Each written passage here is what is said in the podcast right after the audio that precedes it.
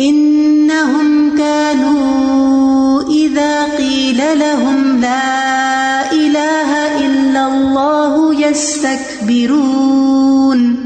بے شک جب انہیں کہا جاتا تھا کہ اللہ کے سوا کوئی معبود برحق نہیں، تو وہ تکبر کرتے تھے۔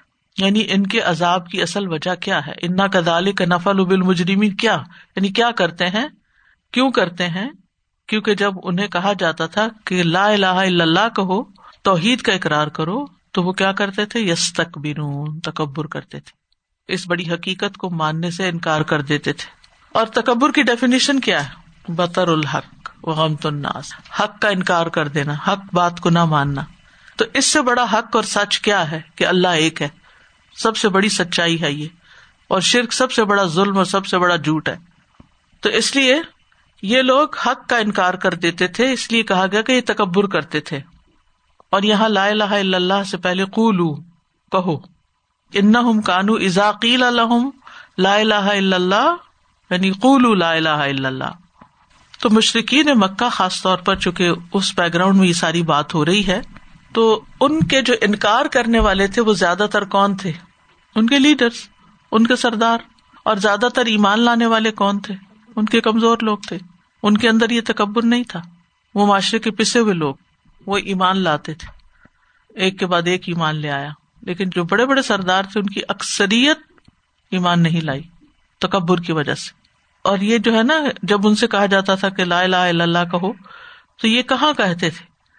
آپ کو معلوم ہے، نبی صلی اللہ علیہ وسلم ہر جگہ پر یہ پیغام دیتے تھے۔ طارق بن عبد اللہ المحربی کہتے ہیں، میں نے رسول اللہ صلی اللہ علیہ وسلم کو حجاز کے بازار میں دیکھا۔ آپ بلند آواز سے لوگوں کو پکار رہے تھے اے لوگو، لا الہ الا اللہ کہہ دو، تو فلاح پا جاؤ گے۔ یعنی آپ بازاروں میں، میلوں میں، ہر جگہ، ہر پبلک پلیس پر جا کر لوگوں کو بلند آواز سے پکارتے اور کہتے قول لا الہ الا اللہ تفل لیکن یہ آگے سے سردار لوگ تکبر کرتے تھے۔ اور ان میں آپ کا چچا ابو لہب بھی شامل تھا۔ یعنی آپ آگے آگے جا رہے تھے ایک موقع پر حجاز بازار میں، اور ابو لہب پیچھے پیچھے جا رہا تھا اور آپ پہ پتھر پھینک رہا تھا، جس سے آپ کی ٹخنے اور ایڑیاں خون آلود ہو گئی تھی اور وہ کہتا تھا، لوگوں، اس کی بات نہ مانا، یہ کذاب ہے۔ تو اللہ کا نام لینے پر لوگوں کو ازیتیں بھی دی جاتی تھی ہدیبیہ کے موقع پر بھی مشرقین نے لا الہ الا اللہ کا انکار کیا۔ سورت الفتح کی آئے تھا نا اس جا الدین کفرو فی قلوب الحمیت حمیت الجاہلیہ۔ یاد کرو، جب ان لوگوں نے جنہوں نے کفر کیا، اپنے دلوں میں جاہلیت جیسی حمیت یعنی ضد کو رکھ لیا تھا۔ تو یہ کون سی تھی کہ لا الہ الا اللہ کا انکار۔ اور پھر فنزل اللہ سکینت اللہ رسول ہی و المؤمنین و الزم کلیمت تقوا یہ کلیمت التقوا کون سا تھا؟ لا الہ الا اللہ محمد الرسول اللہ۔ تو اس آیت سے پتہ چلتا ہے کہ لا الہ الا اللہ کہنا اور نہ کہنا برابر نہیں۔ ایمان کی افضل ترین شاخ ہے لا الہ الا اللہ کہنا۔ سب سے بہترین ذکر ہے۔ مصائب سے نجات دلانے والا کلمہ ہے۔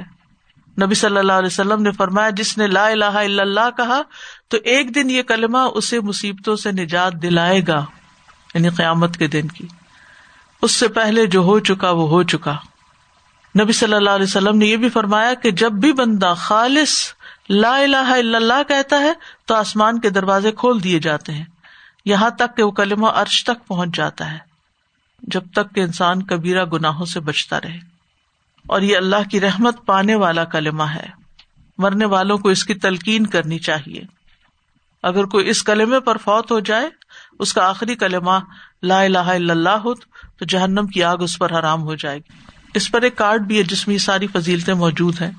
دوسروں کو بتانا بھی چاہیے، کیونکہ ہم اس کو بڑا ہلکا لیتے ہیں۔ اس لا الہ الا اللہ کہہ دیا ہے، کافی ہے۔ حالانکہ شعور سے اگر اس کو پڑھے تو اس کے بہت زیادہ فائدے ہیں، دنیا میں بھی، آخرت میں بھی۔ اور قبر میں جب مومن سے سوال کیا جائے گا تو وہ کیا کہے گا؟ لا الہ الا اللہ ہی کہے گا۔ ازاس القبر یش حد اللہ الہ اللہ ورنہ محمد رسول اللہ۔ اور اسی کا مانا ہے یہ شاید کا یوسبت اللہ الزین امن بالقول ثابت فی الحیات دنیا و فی الآخرہ یہی کلمہ اللہ کے یہاں حجت بنے گا شفات دلائے گا، جس نے اس کو پڑھا۔ اس کے لیے شفات ہوگی۔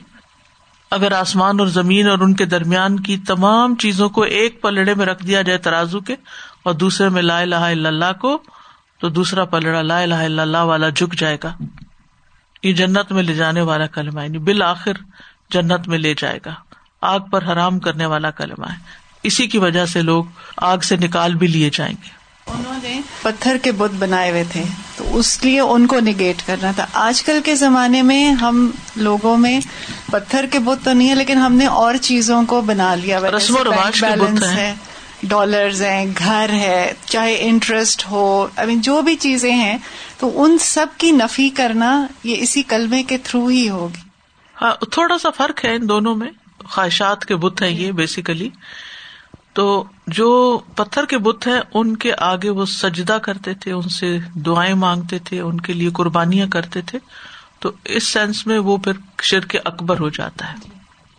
وَيَقُولُونَ أَإِنَّا لَتَارِكُو آلِهَتِنَا لِشَاعِرٍ مَجْنُونٍ۔ اور کہتے تھے کیا بے شک ہم اپنے معبودوں کو ایک مجنون شاعر کی خاطر چھوڑ دیں؟ مجنون شاعر کی خاطر؟ یعنی اس کی بات پر؟ تو یہاں شرک کا مطلب واضح ہو گیا نا؟ انہوں نے الہ بنائے ہوئے تھے اور ان کو اعلی حق سمجھتے تھے۔ تو یہاں دو باتیں ہیں۔ ایک تو معبودوں کا ذکر ہے، دوسرا کفار نبی صلی اللہ علیہ وسلم کو دیوانہ اور شاعر کہتے تھے۔ یعنی کیا ہم اس دیوانے شاعر کے کہنے پر اپنے آبا و اجداد کے دین کو چھوڑ دیں؟ ان کے معبودوں کی عبادت کو چھوڑ دیں؟ یہاں نعوذ باللہ نبی صلی اللہ علیہ وسلم کو وہ شاعر کہتے تھے یا دیوانہ کہتے تھے۔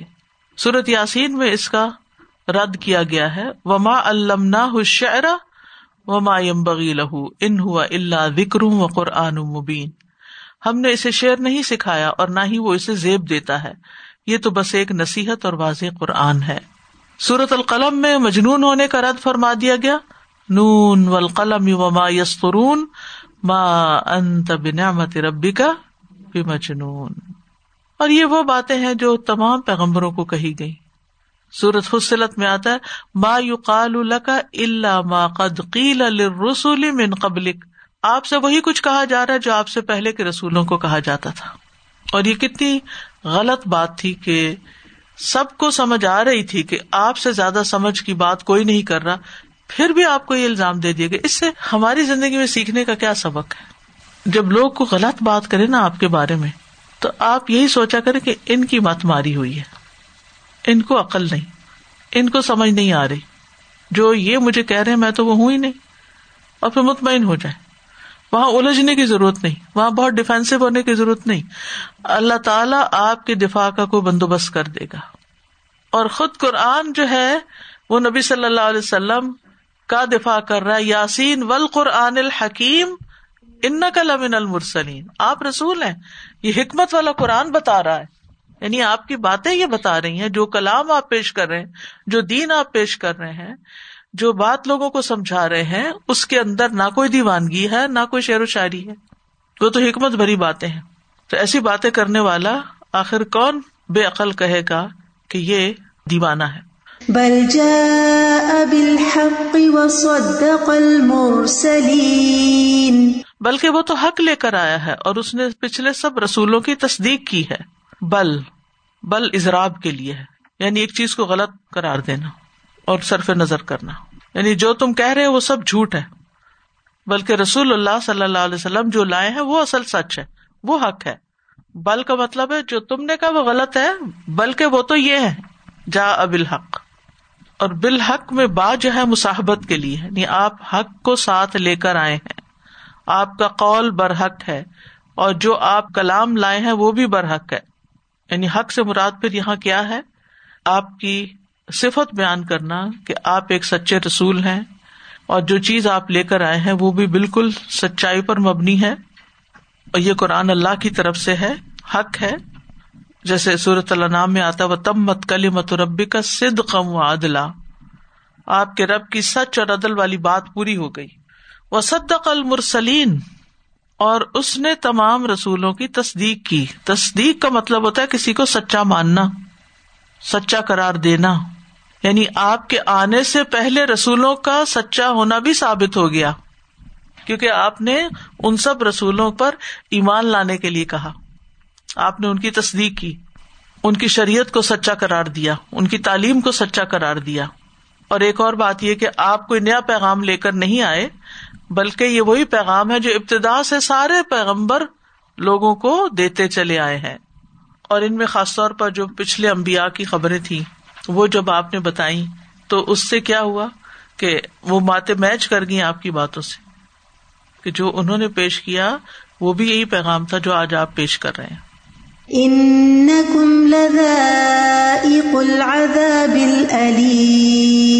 بے شک تم دردناک عذاب کا مزہ ضرور چکھنے والے ہو۔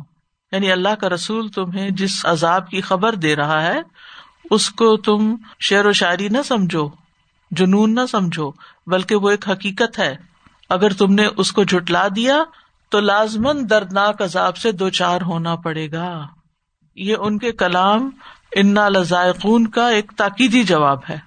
یعنی آپس میں جو انہوں نے کہا تھا نا تو یہاں یہ بتا دیا ان نقم لذائق العذاب العلیم تم یقین لازمی طور پر دردناک عذاب کا مزہ چکھنے والے ہو۔ وما تجزون ما كنتم تعملون۔ اور تم اسی کا بدلا دیے جاؤ گے جو تم عمل کیا کرتے تھے۔ یعنی ہم تم پر کوئی ظلم نہیں کر رہے۔ تمہیں جو یہ سزا دی جائے گی دردناک عذاب کی یہ اسی کفر اور شرک اور رسولوں کو جٹلانے کی جزا ہوگی۔ کیونکہ اللہ تعالیٰ کسی پہ ظلم نہیں کرتا۔ وما ربو کا بز اللہ مل لبید سورت فصلت میں آتا ہے اور سورت کہف میں آتا ہے۔ ولا یزلم ربو کا احدا آپ کا رب کسی ایک پر بھی ظلم نہیں کرے گا۔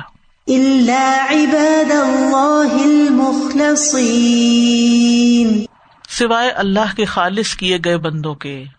یعنی وہ بندے جنہوں نے خالص اللہ کے لیے عبادت کی، تو اللہ نے بھی ان کو اپنے مخلص بندوں میں شامل کر لیا، اپنی رحمت میں شامل کر لیا، تو وہ دردناک عذاب سے نجات پانے والے ہیں۔ یعنی تم تو دردناک عذاب چکھو گے اپنے کیے کی بدولت، جبکہ اللہ کے مخلص بندے جو ہیں، وہ اس عذاب سے بچا لیے جائیں گے۔ اللہ کے عذاب سے بچنے والے لوگ کون ہیں؟ قرآن مجید میں مختلف جگہوں پر ان کی مختلف صفات آئی ہیں۔ چنے ہوئے بندے۔ ان میں سے ایک تو وہ ہے جو ایک دوسرے کو حق اور صبر کی تلقین کرتے ہیں۔ ولاسر انسان الفی خسر اللہ امن عامل الصالحات و تواسو بالحق و تواسو بالصبر۔ یہ نقصان سے بچ جائیں گے۔ پھر تقوا اختیار کرنے والے۔ سمن انج الدین تقو پھر دائیں ہاتھ والے۔ کل نفس بما کا سبت رہی نا اللہ صحاب المین اب یہ مخلص بندے کون ہے مخلص کا لفظ اخلاص سے ہے۔ خالص اور صافی دونوں ایک دوسرے کے مترادف ہوتے ہیں۔ یعنی جس میں کسی چیز کی آمیزش نہ ہو۔ یہ وہ بندے ہیں جو ایک اکیلے اللہ کی عبادت کرتے ہیں۔ اخلاص سے مراد خالص اللہ کی عبادت کرنا۔ دل کو ہر طرح کے میل کچیل سے پاک کرنا۔ اپنے عمل پر صرف اللہ کو گواہ بنانا۔ اتنا کافی سمجھنا کہ میرے اللہ نے دیکھ لیا جو نیکی میں نے کی۔ اپنے نیک عمل کی وجہ سے لوگوں سے اپنی تعظیم اور توقیر کا ارادہ نہ کرے کہ میں چونکہ نیک ہوں تو سب میری عزت کرے نہ ان سے کوئی دینی نفع حاصل کرنے کا ارادہ ہو، نہ دنیاوی نقصان دور کرنے کا ارادہ۔ تو عبادت میں، اطاعت میں اخلاص اختیار کرنے والے ہی مخلص ہیں، جو ہر کام خالص اللہ تعالی کی رضا کے لیے کرتے ہیں ریا کاری اور دکھاوے سے بچتے ہیں۔ ایسے لوگ خوف اور غم سے بھی نجات پائیں گے، شیطان کے بہکاووں سے بھی حفاظت ہوگی۔ گناہوں سے بچ جائیں گے؟ کیونکہ یوسف علیہ السلام کو اللہ تعالیٰ نے کس بنا پر اس مشکل سے، اس فتنے سے بچایا تھا؟ کزال کلی نصرف انحسو اول پاشا ان نباد المخلص یہ ایسی صفت ہے جس کی وجہ سے انسان دنیا میں برائیوں سے بچ جاتا ہے، اللہ تعالیٰ بچا لیتا ہے اس کو۔ اللہ تعالیٰ اپنی خاص رحمت سے اس کو وہاں سے پھیر دیتا ہے، نیکی کے کاموں کی طرف لے جاتا ہے، نقصان سے بچا لیتا ہے۔ اللہ جعلام علی کل صالحن وج الہ وجہ کا خالصن ولا تجل احد شیئا. اولئک لهم رزق معلوم فواکہ وهم مکرمون فی جنات النعیم. یہی وہ لوگ ہیں جن کے لیے معلوم رزق ہے۔ ہر قسم کے پھل ہوں گے اور وہ عزت و اکرام دیے جائیں گے نعمتوں کے باغات میں یا آسائشوں کے باغات میں۔ یہاں مخلصین کو ملنے والے انعامات کا ذکر ہے۔ کیا؟ کہ ان کا رب انہیں جنت میں داخل کرے گا اور بے شمار نعمتیں عطا کرے گا۔ اور ان نعمتوں میں سے کچھ یہاں ذکر کی گئی ہیں کہ ان کو معلوم رسک دیا جائے گا، پاکیزہ رسک دیا جائے گا، بغیر ان کتا کے فواقے دیے جائیں گے، پھل دیے جائیں گے، ان کو عزت دی جائے گی۔ اور دیگر بھی بہت سی نعمتیں ہوں گی۔ رسک کا لفظ مطلب ہوتا ہے عطا، عطیہ، کوئی چیز گفٹ اور معلوم میں عموم کا معنی پایا جاتا ہے۔ یعنی اس کا وقت معلوم ہے، اس کی قسم معلوم ہے، دنیا میں بھی معلوم ہے، اور جب وہاں جا کے دیکھیں گے تو بھی معلوم ہو جائے گا۔ وقت کیسے معلوم ہے؟ جیسے سورت مریم میں آتا ولا ہم رسک ہوں فیحا بکرتم و اشیا صبح شام ان کو رسک ملے گا۔ اور اس کی شکل وغیرہ وہ اتو بھی متشابہ وہ بھی معلوم ہے۔ فواق فاقحت ان کی جمع۔ ایسے پھل جن سے لذت اور سرور حاصل ہوتا ہے یعنی خوشی ہوتی ہے کھا کے۔ فاقہ کا مطلب خوش ہونا ہوتا ہے نا۔ تو اہل جنت کو جو رسک دیا جائے گا، جو فواقع ملیں گے، وہ پیٹ بھرنے کے لیے نہیں، بلکہ خوش ہونے کے لیے ہوں گے۔ جس چیز سے انسان پیٹ بھر لیتا ہے، اس سے تو پھر طبیعت بھی بوجھل ہو جاتی ہے۔ اور ویسے اہل جنت کو تو بھوک پیاس لگے گی نہیں۔ تو ان کو کھانا نہیں چاہیے جس طرح ہمیں یہاں بھوک سے تڑپ اٹھتے ہیں اور پھر کھانا چاہیے ہوتا ہے، وہاں ایسا نہیں۔ وہ جیسے آتا نا سو میں، ان لکا اللہ تجو افیحا ولا تارا وہ ان کلا تزم افیحا ولا تدہا بے شک تمہارے لیے اس جنت میں نہ بھوک ہوگی، نہ تو موریاں ہوگی اور بے شک نہ تم اس میں پیاسے ہوگے اور نہ تمہیں دھوپ لگے گی۔ نہ گرمی ہے، نہ دھوپ ہے، نہ پیاس ہے، نہ بھوک ہے۔ تو پھر جو پھل ملیں گے اور جو رسک ملے گا اور جو بے شمار کھانے کی چیزیں ہوں گی، وہ خوش ہونے کے لیے ہوں گی۔ دیکھ کے بھی خوش ہوں گے اور کھا کے بھی انجوائے کریں گے۔ وفا کے حتم مما یا تخیرون اور اپنی پسند کے پھل جو وہ چنیں گے۔ اور پھلوں کی بھی دو دو قسمیں ہوگی منکل لفا کے حتن زوجان، جو کبھی ختم نہ ہوں گے، کبھی روک ٹوک نہ ہوگی ان بے روک ٹوک ملیں گے۔ وفا کے حتن کثیر حتن لا مختو حتن ولا ممنوع بہت پھل جو نہ کبھی ختم ہو اور نہ ہی کوئی روک ٹوک ہو۔ پھر بڑے بڑے پھل ہوں گے۔ بغیر گٹلی کے پھل ہوں گے، نرم پھل ہوں گے۔ وہ مکرمون اور ان سب چیزوں کے ساتھ ان کو عزت بھی دی جائے گی۔ اصل میں کوئی بھی جو جسمانی لذت ہوتی ہے نا، اس کے ساتھ جب تک روحانی لذت نہ نہ ہو، مزہ نہیں آتا۔ کسی کا بہت بڑا مینشن بھی ہو، لیکن اگر اس کی روح کو سکون نہیں، تو اس کے لیے بےکار ہے۔ قیمتی ترین لباس شوز زیورات بےکار ہے اگر دل خوش نہیں۔ دل خوش ہوتا ہے تو انسان جھونپڑی میں بھی خوش ہے۔ تو وہاں پر مادی نعمتیں بھی ہوگی اور روحانی خوشی بھی ہوگی۔ اور ان کو عزت سے رکھا جائے گا مطلب یہ کہ اللہ تعالیٰ کی طرف سے سلام ان قولم رب الرحیم ہوگا۔ فرشتوں کی طرف سے سلام ہوگا۔ ید خلون علیہ من کل باب، سلام علیکم بما صبر تم فنما اقبت دار اور جنت کے دوسرے سارے ساتھی، ان کا وہاں پر کلام کیا ہوگا آپس میں؟ سلام ہوگا۔ خدمت گار سارے کے سارے انہیں عزت دیں گے۔ دنیا میں آپ دیکھیے کہ جب انسان کو کوئی نعمت ملتی ہے تو بعض اوقات گھر کے افراد میں سے ہی ایک عزت دیتا ہے، دوسرا نہیں دیتا۔ دنیا میں آپ دیکھے کوئی انسان ایسا نہیں جس پر سارے متفق ہو کہ یہ بہت ہی اچھا بڑا اعلی انسان ہے۔ کچھ لوگ اس کی بے پناہ تعریف کر رہے ہوں گے تو وہیں کچھ لوگ اس کے پیچھے پڑے ہوئے ہوں گے۔ جنت میں تو سبھی عزت دیں گے، ہر طرف سے۔ اور جو چیز وہ طلب کریں گے اپنے سامنے پائیں گے یعنی یہ ان کا اکرام ہوگا یعنی کسی کا اکرام کیا ہوتا ہے اکرام میں بہت ساری چیزیں آتی سلام بھی ہوتا ہے اور اس کے ساتھ ساتھ اس کی فرمائشیں بھی پوری کی جاتی ہیں، اس کی ضروریات پوری کی جاتی ہیں۔ جیسے ہمارے گھر اگر کوئی مہمان آتا ہے تو اس کو کسی بھی چیز کی ضرورت پڑتی ہے تو کیا کرتا ہے انسان؟ اپنی ساری چیزیں پیچھے کر کے اس کی ضرورت پوری کرنے میں لگ جاتا ہے اور اس کی پسند کی لاتے ہیں فی جنات نعیم نعمتوں بھری جنتوں میں۔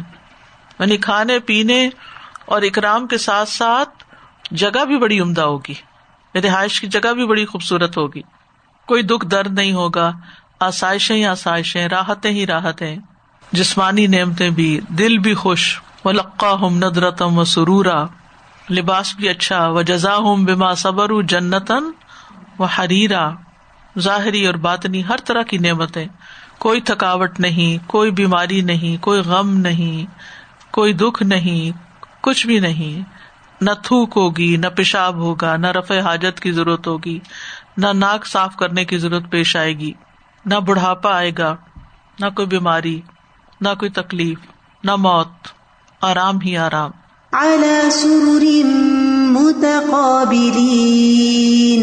تختوں پر آمنے سامنے بیٹھے ہوں گے یعنی ایک دوسرے کو فیس کر کے۔ کسی کی طرف بھی پیٹ نہیں ہوگی۔ اس سے پتا چلتا ہے کہ ان کے دل بھی آپس میں صاف ہوں گے، دل بھی جڑے ہوئے ہوں گے۔ کسی کو دیکھ کے بات کرنا، اس کے سامنے بیٹھنا، منہ نہ موڑنا، گال نہ پھیرنا۔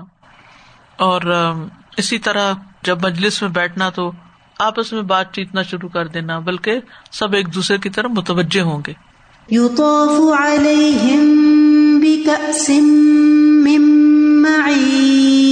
ان پر بہتے چشمے سے بھرا ہوا ساغر پھرایا جائے گا۔ یہاں یہ نہیں بتایا گیا کہ ساغر لے کر جنتیوں کے درمیان کون گردش کرے گا۔ دوسری جگہوں پر یہ بات بتائی گئی۔ یتوف علیہم ولدان مخلدون بے اقواب و اباریق و قسم معین۔ صورت ادہر میں بھی آتا وہ یتوف علیہم ولدان مخلدون ادارہ تہم حسب تہم لو منصورا۔ اور کس شیشے کے پیالے کو کہتے ہیں جو شراب سے بھرا ہوا۔ خالی پیالے کو کس نہیں کہتے۔ معین کا مطلب بہتا ہوا۔ معن یم ان معون میاتی کم بے معین۔ جنت کی شراب کی تعریف کی گئی ہے یہاں کہ وہ شراب مصنوعی طور پر نہیں بنائی جائے گی، بلکہ چشموں سے صاف ستھری نکلے گی۔ فریش فرام دا فاؤنٹین یعنی گلاس اڑا کے نہیں بنائی جائے گی پھلوں کو، بلکہ فاؤنٹین سے نکلے گی۔ جنت میں نہریں بھی ہوں گی، جن میں سے ایک شراب کی نہر بھی ہوگی۔ جنت کے برتن بھی ایک اچھے اندازے سے بھرے ہوئے ہوں گے۔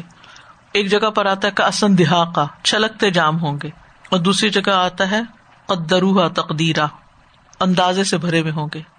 تھوڑا سا سادہ جی اگر اس کو الیبوریٹ کریں یہ ساری نعمتیں مخلصین کے لیے ہیں عباد اللہ مخلصین جو خالص کیے ہوئے ہیں مخلصین نہیں ہے اس کو تھوڑا سا اگر آپ مخلصین کا مطلب یہ ہے کہ اللہ نے ان کو اپنے لیے خالص کر لیا لیکن یہ ایک اصول کی بات ہے کہ اللہ تعالیٰ ان کو ان کے تقوا ان کی ہدایت، ان کے ایمان کی وجہ سے خالص کرے گا۔ آپ اگر کسی چیز کو چننا چاہیں کہیں سے، کوئی پھل، کوئی چیز، کبھی گروسری کے لیے گئے ہوں گے، کون سا پھل اٹھاتے ہیں؟ چن رہے نا آپ؟ چنتے ہیں؟ خالص، صاف ستھرا۔ تو اللہ تعالیٰ جو بندوں کو چنے گا تو کیسے بندوں کو چنے گا؟ جو خالص ہوں گے۔ وہی اگلے درجے کی بات کی گئی مخلص خالص کر دیے گئے۔ یعنی ان کے اندر اخلاص تھا تو اللہ نے بھی ان کو خالص کر دیا اور چن لیا۔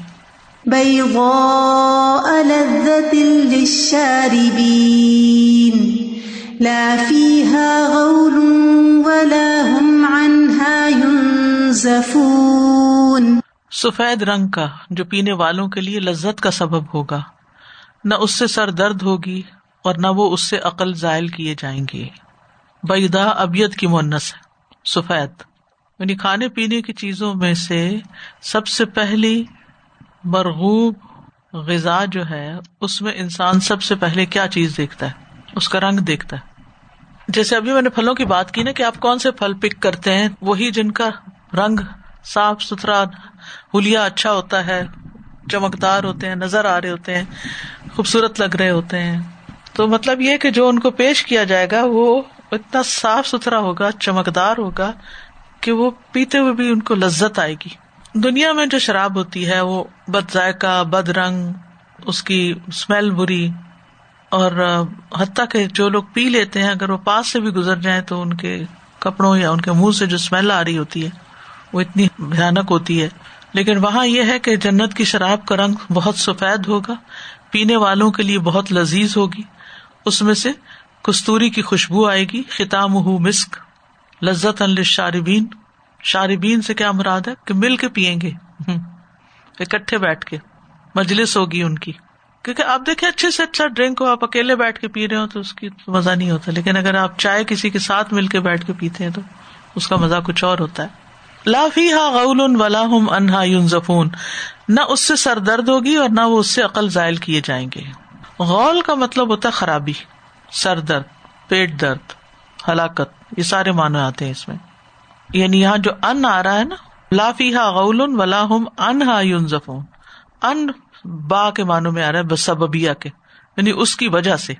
یعنی اس شراب کے پینے کی وجہ سے ان کی عقل ذائل نہیں ہوگی اور ان کی سوچ میں کوئی خلل نہیں آئے گا جیسے دنیا کی شراب پی کر آتا ہے۔ نظف کا مطلب ہوتا ہے ایک چیز کو اس کی جگہ سے کھینچ دینا اور اس کو آہستہ آہستہ ختم کر دینا۔ لا ينزفون کا مطلب یہ ہے کہ ان کی عقل سلب نہیں ہوگی اور عقل زائل نہیں ہوگی پی کر۔ یعنی جہاں اس کی ظاہری حالت اچھی ہوگی، وہاں اس کے اثرات اور تاثیر بھی اچھی ہوگی۔ وعندهم قاصرات الطرف عين كأنهن بيض مكنون اور ان کے پاس نگاہیں نیچی رکھنے والی، بڑی بڑی آنکھوں والی عورتیں ہوں گی، گویا کہ وہ چھپا کر رکھے گئے انڈے ہوں۔ قاصرات، قصر سے ہے۔ قصر کا معنی ہوتا ہے کسی چیز کو چھوٹا کر دینا یعنی محبوس کرنا۔ اینا اس عورت کو کہتے ہیں جس کی آنکھیں موٹی اور کھلی اور خوبصورت ہوں، بڑی بڑی آنکھیں۔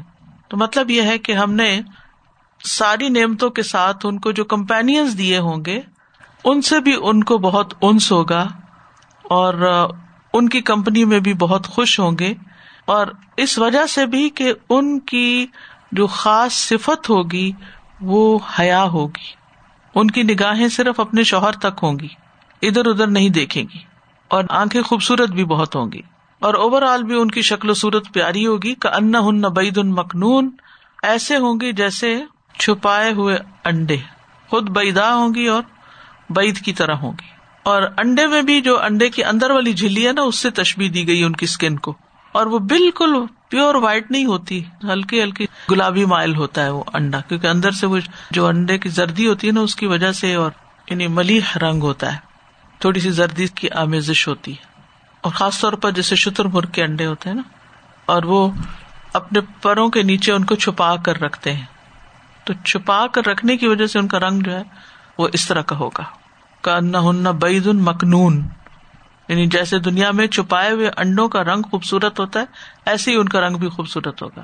اور اس میں نیک عورتوں کی خوبی بھی بیان کر دی گئی کہ نگاہوں کی حفاظت کرنے والی ہیں اور اپنے آپ کو چھپا کے رکھنے والی ہیں یعنی جنتی عورتوں کا حسن ہے۔